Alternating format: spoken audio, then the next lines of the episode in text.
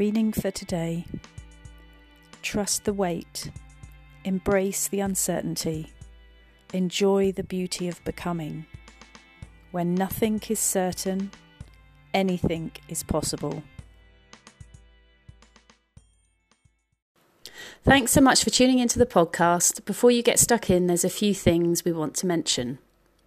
Remember that for many people, they're dealing with someone's alcohol misuse alone.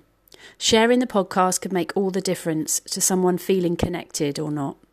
You won't always know who needs to hear it. Remember, we also run a closed Facebook group for those that want more individual support. Go to facebook.com/groups/daughters of alcoholics. On the 22nd of March, the last episode of Series 2, Paul Silver will be with us to talk about the wider issues of alcoholism, labels, the impact and what we think of them. Paul is a coach working with people with addiction, so if you want to get in on the debate, join us next time.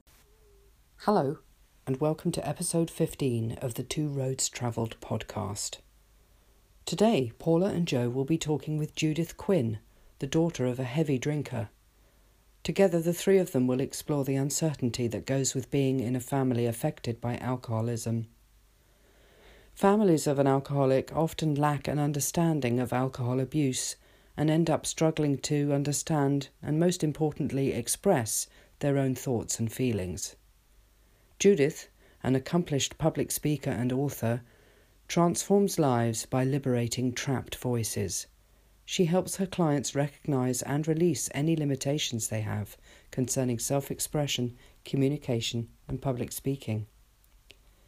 Joe and Paula are very keen to learn more, as giving someone their voice back is a powerful tool and one that should be treasured. Welcome, Judith. Tell us more.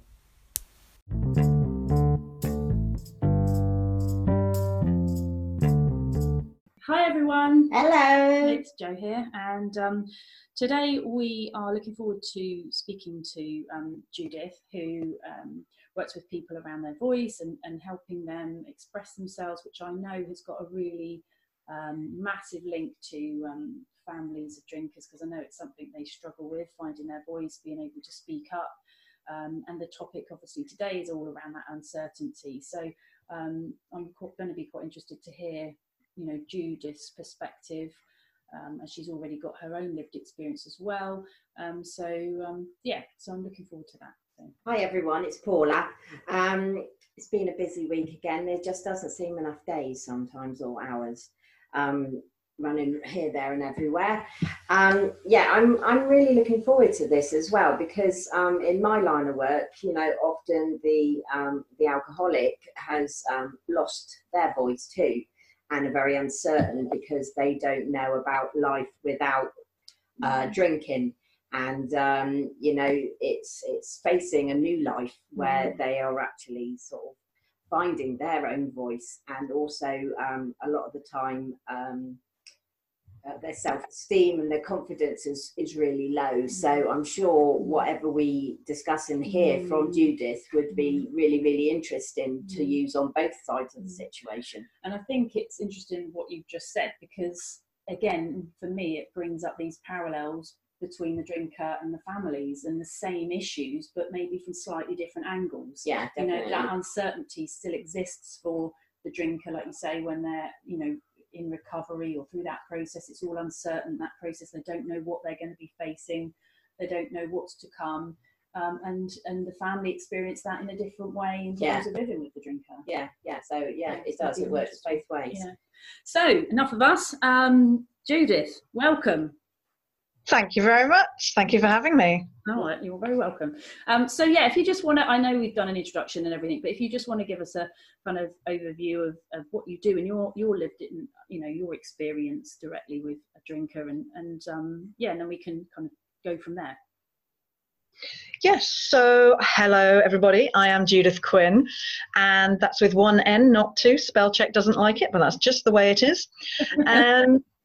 And my business is Your Whole Voice, and really, when people say to me, why do you do what you do? And part of it is definitely because I grew up with a mum who I felt didn't say what she needed to say. So I was the one who stepped up. And I just hate people. I hate seeing people suffering, not having a voice, not feeling able to express themselves. And this comes from all sorts of situations. Obviously, it doesn't have to be having lived with a drinker. But my experience of growing up with an Irish father, so you say Irish, what's the first thing you think of? Whiskey. Might be whiskey, Guinness, drinking. It's, you know, I think I know it as the Irish problem, in inverted commas. And so just growing up, seeing my mum not stand up, speak up to him, and also myself, like remembering when I was younger that I would try and suss out what kind of drunk my dad was when he came home, to see if he would be the kind of drunk where I could go downstairs and be like the funny, entertaining one so that they didn't have an argument, or whether he was whiskey drunk, in which case that was nasty drunk. And therefore I would stay upstairs and make sure if there was any argument, if my baby brother woke up, I'd make sure I'd look after him so that didn't make anything worse, or, you know, make sure that he was okay. So it's very much, I think maybe I got such a dominant voice because of living with a drinker, because I don't know, somewhere in, and maybe it's just who I am as well, but people suppress their voices or have their voices suppressed or don't have a voice for a whole gamut of reasons. But I do think part of the reason why I'm so passionate about what I do is, and again, it's partly mum's nature. She's an introvert, so she's not one to step up and stand up and speak up first anyway. But I don't think it helped that there was that not knowing where you stand with my dad when he'd been drinking. I could definitely identify with that one, both me and Joanne. It sounds very similar. Our mum was quite a weak, I don't like to say weak, but she wasn't a strong person to stand up to him. And yeah, she was quite intimidated. And, you know, I'd hear them in the kitchen and we'd be sat on the stairs, and I'd be desperate to just go down there and tell him exactly what I thought of him. But fear kept me on the step. And, you know, that fear of saying what I wanted stayed with me for a long, long time. But also, you know, I think some anger rose out of that because my mum wasn't being as strong as I wanted her to be. But, you know, she was just doing what she thought was best at that time. But, yeah, it has held me back for many, many years, because if someone speaks louder than me, then I wouldn't say a word. Right. Just learn to get over that.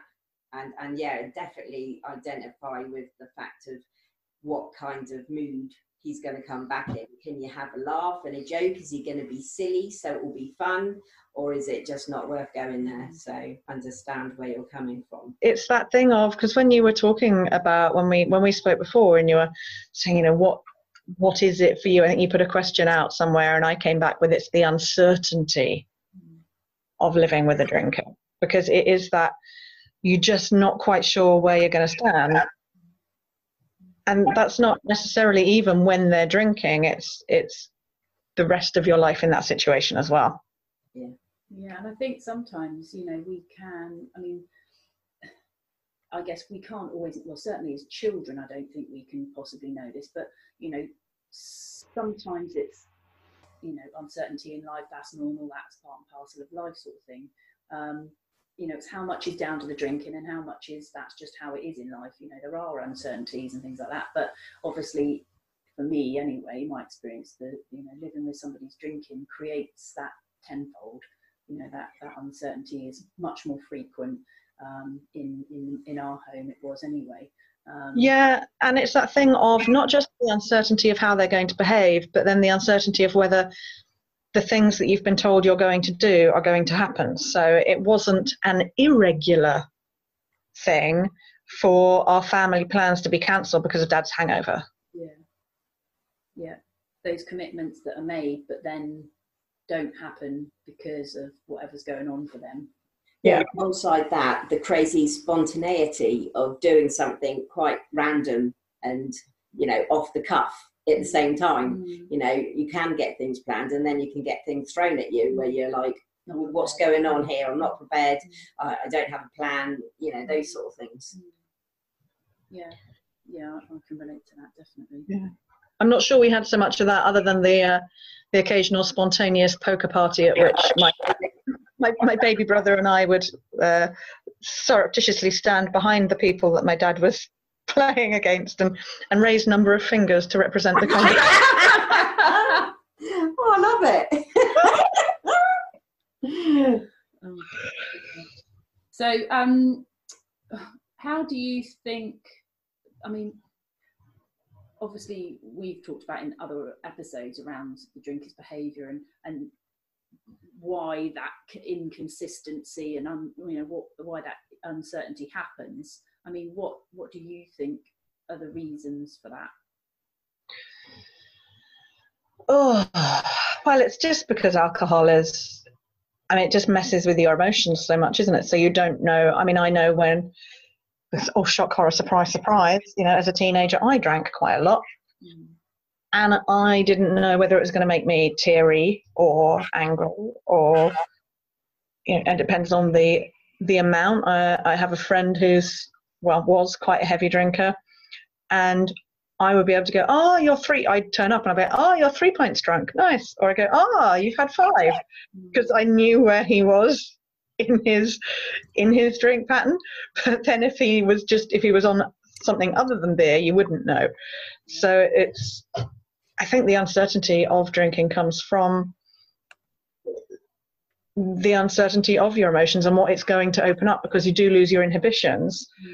So it's that that openness. It's, you know, in vino veritas. There is even a phrase around, you know, how we'll speak our truth when we're drunk, but is it our deepest truth, which is what I talk about a lot, helping people to find their deepest truth, or is it actually your emotional reactionary truth that comes out, which is the stuff that you haven't said before because you know it will hurt people, or because you know that it's not fully formed, or because you know it's a reaction. Whereas when you're drinking, very often you'll just spurt out whatever comes into your mind.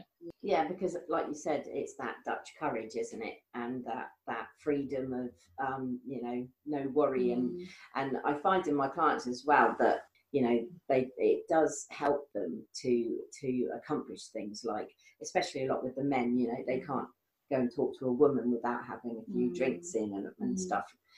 You know, relationships, boundaries are all a bit skew with, and when they become sober and start their journey of sobriety, you know, all of that is quite daunting, because again, the feelings and emotions come back tenfold, and they don't really know what to do with them, or what they are, or how to react to them. So, you know, we look at those sort of things because it's all like doing it anew, and it can be quite unsettling as well. And, you know, knowing what to do with it and how to cope with it. So, I mean, and of course, what kind of methods do you use with the people that you deal with? I work with people coming from a variety of reasons for needing to find their voice, and very rarely alcohol's involved. But I did have a client who, because he was so introverted, he hated speaking to anyone he didn't know, and he would drink 5 or 6 pints before he could speak to people who he didn't know. But now he doesn't need that. And I was working with his wife this weekend, and she was saying it's amazing, because she now feels like if he goes out with a friend and there's going to be people with that friend who her husband doesn't know. In the past, she'd have been worried because she knew he'd be drinking a lot just to have the courage to speak to the people he didn't know. But now she's like, fine, that's not a problem. So it is interesting, like when you were mentioning that Dutch courage bit, that is in there. But I think also the concept of the feelings of uncertainty, not just for the drinker, but the feelings of uncertainty for those who are living with the drinker. So the feeling of either the lack of power or, in my case, the needing to create control. So I very much like to know where I stand in life. And sometimes that means that I go in, and if I feel like someone is in control and I don't trust that someone's got it sorted, I will just step in and take control. Yeah. Whereas, of course, other people will probably go the opposite and just back off and never step up. So it's interesting that. Yeah, I think that whole uncertainty, so, you know, from my perspective as the child of an alcoholic, I think that it creates so much anxiety in us, and, you know, probably partners feel this way, and other family members too, that, you know, when you don't know how they feel or how they're going to react or what they're going to say, like you say, your kind of instinct is to try and control the situation, because it's a situation that feels out of control, and very often we can't really control it, we just think we can. Yeah. But it does, you know, it does develop this anxiety, and you know, I do remember that you know, some of the feelings that it created in me, it's like that lack of power, the lack of control. You know, we can't change this situation, we've just got to find a way of coping, and quite honestly at times it felt like surviving that situation. Yeah. and that doesn't feel very good in your body. I know, you know, children of alcoholics are not very good usually at going inward and looking at their and feeling their feelings. We're very much in our heads, but, you know, in hindsight, what I've learned is we need to do more of that, you know. Interestingly for me, I maybe went the other way and just felt all my feelings. Right. So I've never been backward in coming forward with my feelings. And although not showing my true feelings, and shock, horror, surprise, surprise, you know, being an actress and just going and hiding on stage. And so that's sort of that, right, go and I can't control that world, so I'll go and be part of a make-believe world where everything's done for you, and, you know, when you stand, there's a script that you follow. Yeah. Again, it's like you say, trying to control a different situation because you can't control the one you're in. Yeah. Or, as what I did quite a lot, was just go in and take control. So as opposed to, so it's interesting for you, it manifested as anxiety. For me, it manifested as taking control in every situation that I could.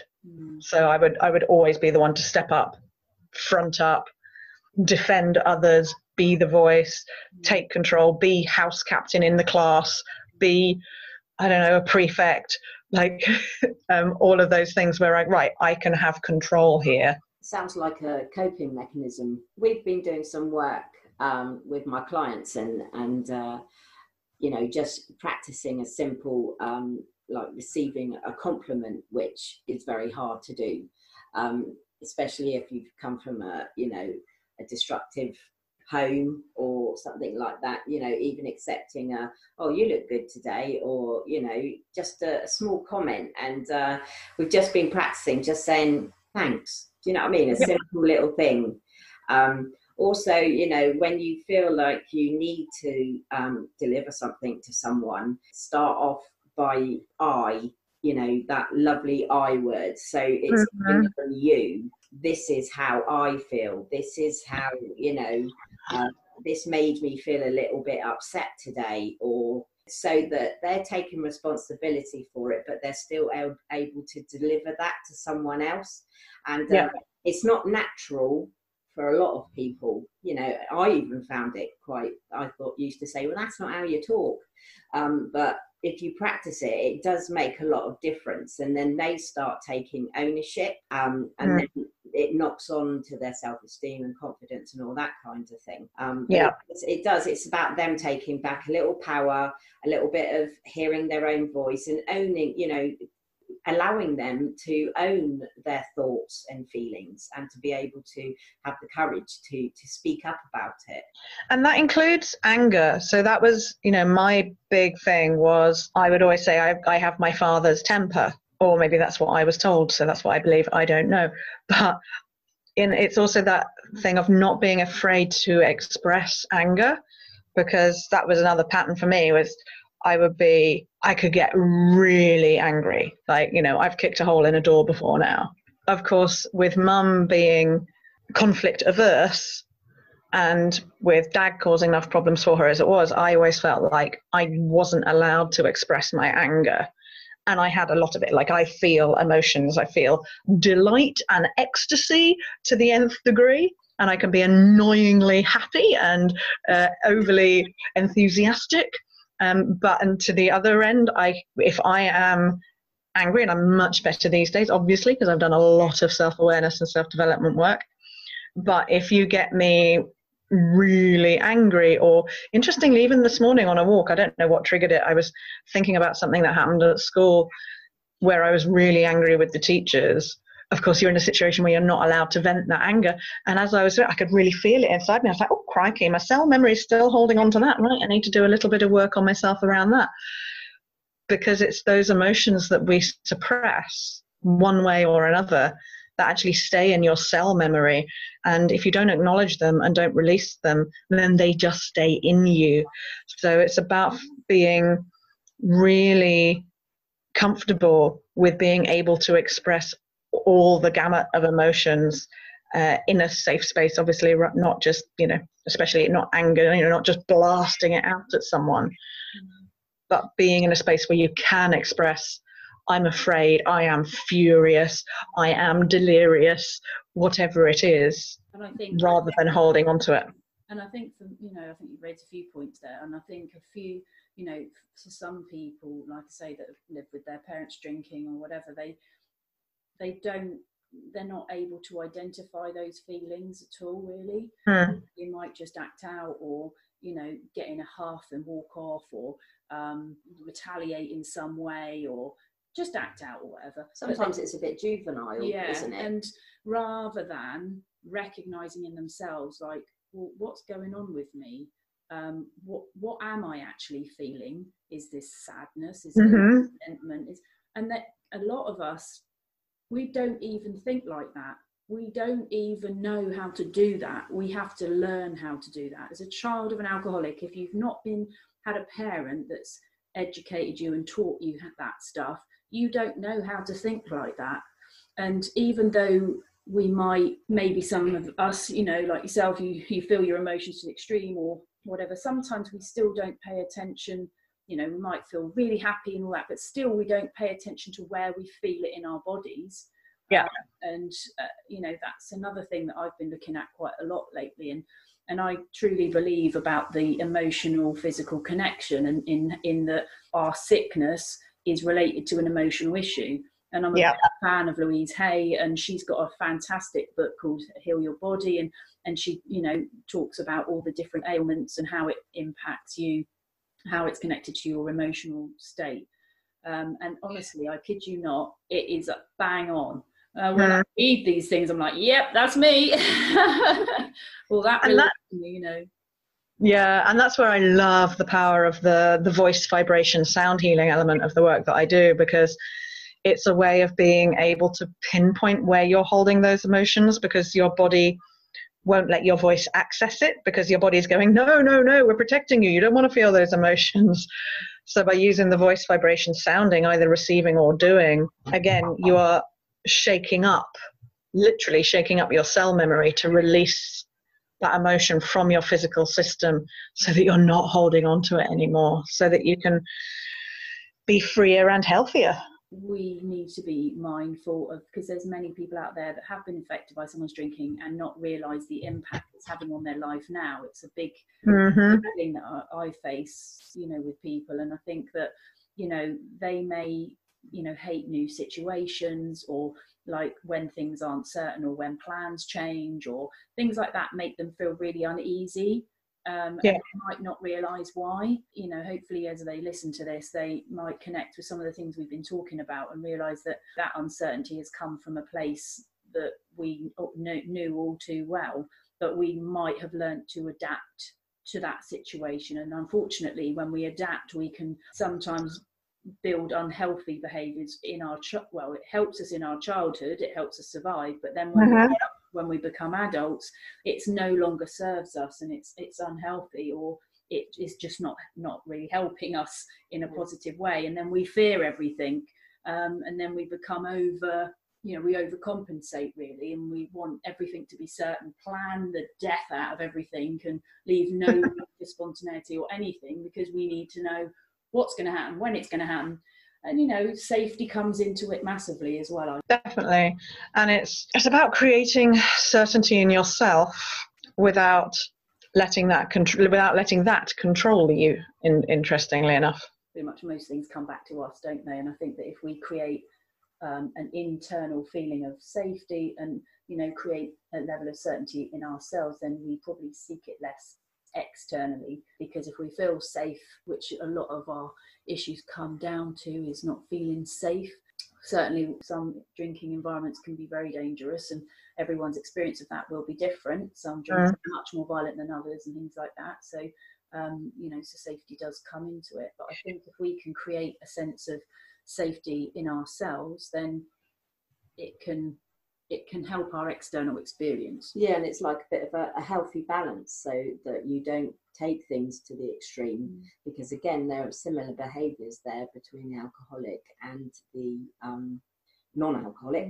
That you do tend to take things to the extreme. The alcoholic is all or nothing, and those characteristics are very similar in being a child of an alcoholic, because that's all you know, that's all you've been grown up with. And that's the thing, and it's our childhood situation is our norm, and whether that's having a drinker as a parent or 25 pets. Like, you know, I grew up with dogs and cats and horses and chickens and ducks and guinea pigs and rabbits and birds and fish, and for me that was normal. It's like, what do you mean? What do you do? It's like, well, that's how I grew up. So when I meet people who didn't even have a pet when they were a child, I'm like, what? That's not life. That just reminded me of that thing. What's the film? Lions and Tigers and Bears. You were like reeling all them off. I was like thinking, what does that remind me of? And it's like, is that Wizard of Oz? Yeah. Like, yeah. Tigers and Bears. Oh, yeah. Oh my. You were reeling them off. That's what it reminded me of. But it's, what we grew up with is our normal. And interestingly, in that, for me, it was the uncertainty of my dad's drinking. But what career did I choose? Like, possibly the most uncertain career of all, acting. Like, where there is no certainty, like keeping myself in a perpetual state of uncertainty. We just repeat those behaviours. It's like, we pick people that are either unavailable to us or that are addicts, or it's kind of what happens. Yeah. And interestingly, how I went, since I have found myself more, it was 2.5 years ago that I really stepped away from acting. Not saying that I'm gone forever, because it is my passion and love. I don't want to quite let go, but I've completely taken a break from it, to the point that I have gone honourable withdrawal from equity, and I'm not on the big actors directory spotlight at the moment.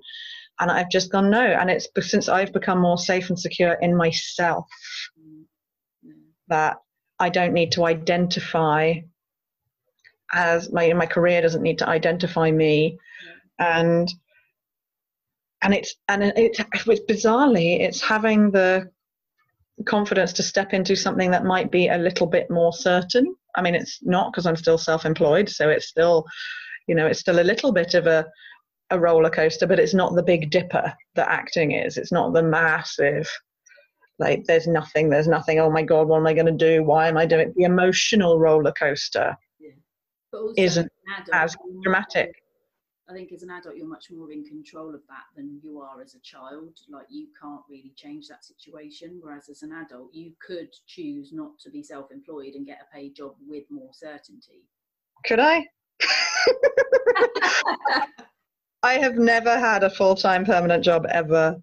So I've always been self-employed. But then you see my mum and dad were self-employed as well. So for me, that's normal. Again, we come back to what you grow up with as normal. Yeah.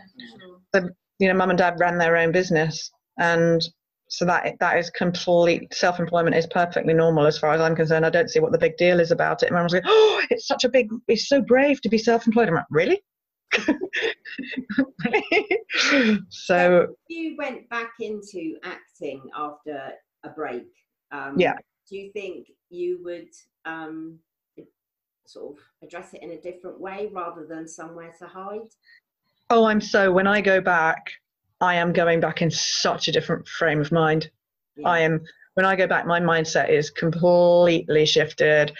It's, it'll be so much more about not having to prove myself for a long time, because it's what I'd said that I would do. It was about proving myself. And it was almost actually, you know, almost a two fingers up to my dad to go, see, I said I'd do this and I could do it even without you, or probably because of him, let's be honest. Obviously me and Joanne took two different paths after in adulthood, and mine was like, you tell me I can't do something, I'll do it. Do you know what I mean? It actually kind of worked a little bit in my favour. Yeah, and that's the way it is. So whether it's relationships or business, or I don't know, is there any other part of life? Relationships and business, that's all it is for me. It doesn't really matter, but it's how aware you are of your patterns. And I think day by day by day, I think the onion is never peeled. And if you're just starting to go, oh, crikey, this is it. This is my pattern because of that. And sometimes it's useful to know the because, and sometimes it doesn't matter. It's just recognizing the pattern and being able to change it. And that's the key. In terms of rounding up, because we're coming to the end, I wondered whether you had maybe two or three tips or something you could share around like the voice and being able to sort of, for those that don't feel comfortable about speaking up. Is there some simple things that you might sort of suggest? Yep. Tip number one is breathe. Yeah, we like a bit of breathing. Breathe. So if you're nervous about speaking, breathe slowly. Breathe out through your mouth. Breathe in through your nose. What that does when you're doing that full slow breathing is it reduces your heart rate. And if it reduces your heart rate, it reduces the rate at which adrenaline is being pumped around your body. So breathe slowly, reduce the heart rate. And I'm going to go on the challenging conversation side, because obviously for a lot of people listening, it's about how do you address things, or maybe you're in the pattern of you don't speak up because you grew up with a drinking parent, and so speaking up was dangerous because you didn't know if they'd just shut you down. So that now happens to you in relationships or work. If you've got a challenging conversation that you need to have, the first tip is know that the outcome that you're dreading is highly unlikely. Yeah. So think of all the positive things that might happen if you address whatever it is. Don't let yourself just go to the disaster zone. Go, but what might get solved if I have this conversation? What might be relieved? Even if they say no, at least I'll know where I stand, right? You can create some certainty there. So even if you don't get what you want, you know where you stand. You can take a different direction, can't you? So yeah. And then to start a challenging conversation, I'll offer you two things to say. The first is you can go up to the person and say, there's something I need to speak to you about. I'm going to find it really, and it's really difficult for me to say, and I'm really not looking forward to it. There's something I want to say to you, and I'm really not looking forward to it, or there's something really difficult that I have to say to you. Yeah. It then puts them, because human brains will always go to disaster mode, it'll send their brain to, oh my God, they're going to resign, or oh my God, they're going to dump me, or oh my goodness, what have I done wrong? So then when you say what it is, it won't be as bad as they've thought it's going to be. That's good. I like that. Yeah. And the second thing is, particularly if there's something that person does that you feel they're doing it to you. So I'm going to take team meetings because that's one of the public speaking, or that's one of the vocal confidence challenges that comes up most in my work, is people don't like speaking up in team meetings. So let's say you've got someone who cuts across you at work all the time, or what feels like all the time. Instead of saying, you always cut me off when I'm talking, start the conversation with, I'm not sure if you're aware, but, and then follow it up with whatever the behavior is. So I'm not sure if you're aware, but when you say, shut up to me, it makes me feel like crying. Yeah. Yeah. I like that too. So that's a few tips to this, I think, because I think challenging conversations, the biggest thing. Yeah. That's there. I know that they'll be really useful. So yes, thank you so much for sharing those, because it's always good to have something practical, I think. So yeah. Wow. Big thank you for coming on today and sharing about your story and how you help people. I mean, hopefully everyone that's been listening to this is going to take something from it. So I just wanted to say a big thank you to you. My absolute pleasure. Thank you for having me. Yes, thank you, Judith. It's been great. I really enjoyed this one. Thank you. Yay.